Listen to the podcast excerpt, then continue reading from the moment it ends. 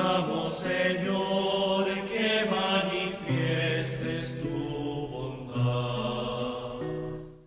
En el nombre del Padre, y del Hijo, y del Espíritu Santo. Amén. Les saluda el hermano Cristian Manzanares desde nuestra casa de formación, Cenáculo San José, La Estrella, Antioquia, Colombia. En este día nos ponemos en la presencia de Dios a través de la escucha y la meditación de su palabra, pero también para pedirle que Él sea quien dirija nuestras actividades, nuestra jornada, de manera que en todo lo que hagamos, busquemos que su nombre sea santificado y que podamos hacer su santa voluntad. Te damos gracias, Señor, por tu palabra, que es la buena noticia que viene y alimenta nuestra vida. Te damos gracias porque tu palabra es ese vino nuevo que viene a alegrarnos, que viene a renovar nuestra fe, que viene a llenarnos de la alegría, esa alegría que trae tu presencia, esa alegría que eres tú mismo, la buena noticia que llega a nuestra vida. Danos un corazón dócil, un corazón abierto, un corazón sencillo. Ayúdanos a tener oídos de discípulos para que acojamos tu palabra, para que hagamos vida y para que sobre todo la testimoniemos en la cotidianidad. Te lo pedimos por Cristo nuestro Señor. Amén.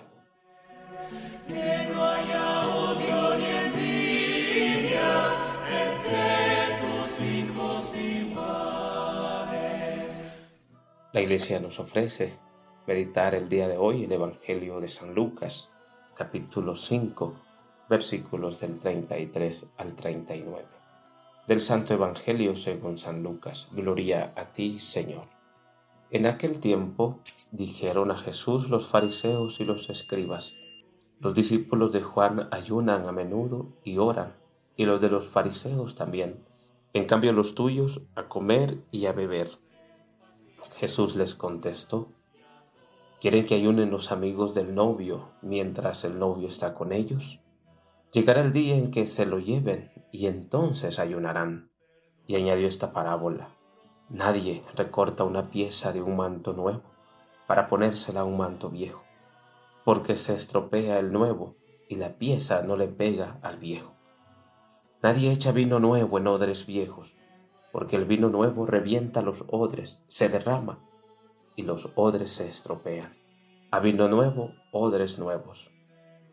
Nadie, después de beber el vino añejo, quiere del nuevo, pues dirá: está bueno el añejo.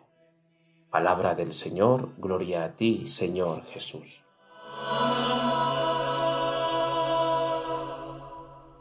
Por Jesús y con María.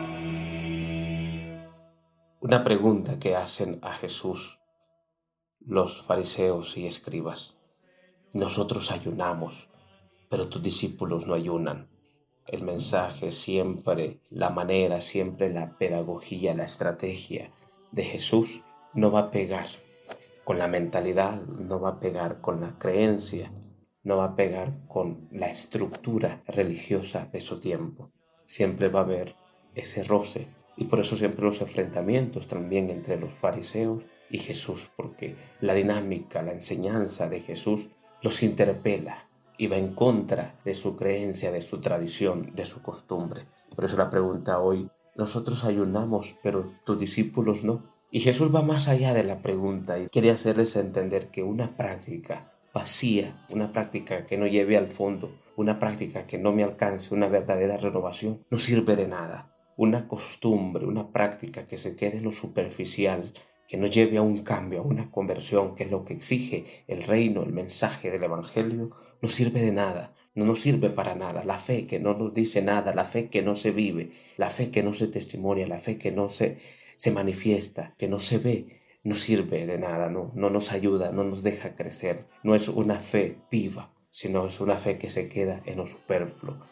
Y por eso pide la conversión Jesús al final del Evangelio. Hay que ser odres nuevos para acoger el vino nuevo de la presencia de Jesús, el vino nuevo del Evangelio, que es la buena noticia que viene a nuestra vida. Hay que acoger ese vino nuevo, pero para ello hay que dar pasos de conversión, hay que dar signos de conversión, hay que ser signos de fe en medio del mundo. Y ese ser signos de fe es abrir el corazón. ¿Para qué? Para que el Evangelio, para que la palabra que escuchamos vaya haciéndose vida en nuestra vida. La acojamos con una actitud de discípulos, la acojamos con un corazón abierto, pero también con un deseo vivo, ardiente, de poner en práctica, de hacer vida el Evangelio, de hacer vida la palabra, de manera que Cristo siga siendo la buena noticia enviada al mundo y sobre todo la buena noticia enviada a cada uno de nosotros, a nuestros corazones. Que el Señor nos dé su gracia, que el Señor nos bendiga y que nos ayude con su Espíritu a hacer odres nuevos para que el vino de su Evangelio, el vino de su presencia que viene a nuestra vida, no sea estéril, sino que dé fruto en nosotros. Que tengan un excelente día, que Dios les bendiga.